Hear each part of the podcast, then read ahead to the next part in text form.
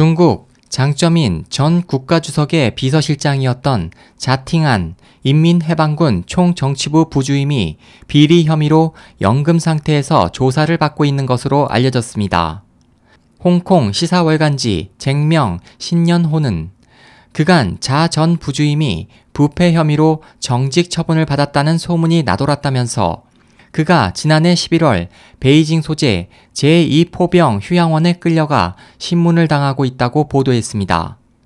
소식통에 따르면 자팅하는 11월 23일 밤 10시경 자택으로 들이닥친 총정치부 장량주임, 두진차이, 군 기율이 서기 겸 총정치부 부주임과 중앙군사위 수사원 4명에 의해 강제 연행당했습니다.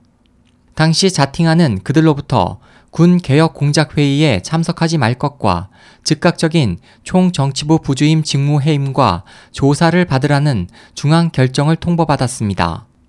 소식통은 또 자팅안이 당시 베이징 мя오펑산 제2포병 휴양원으로 압송된 데 대해 거세게 반발했다면서 국가 영도인 판창롱 군사위 부주석, 우성리 해군 사령원을 만나게 해줄 것과 장점인과의 통화 등을 요구했지만 거부되자 묵비권을 행사하며 단식을 벌였다고 밝혔습니다.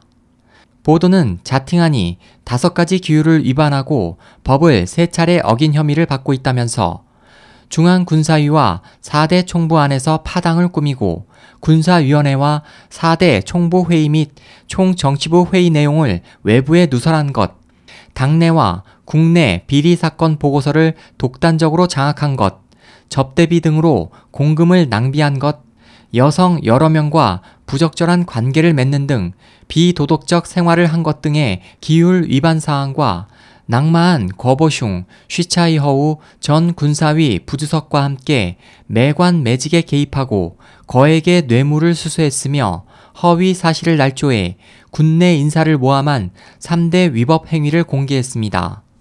그 밖에 자팅하는 시진핑의 군내 부패 척결을 주도한 류유안 전 총우 군부 정치위원을 2008년부터 2012년 5월까지 7차례 음해한 일에도 관여한 것으로 밝혀졌습니다.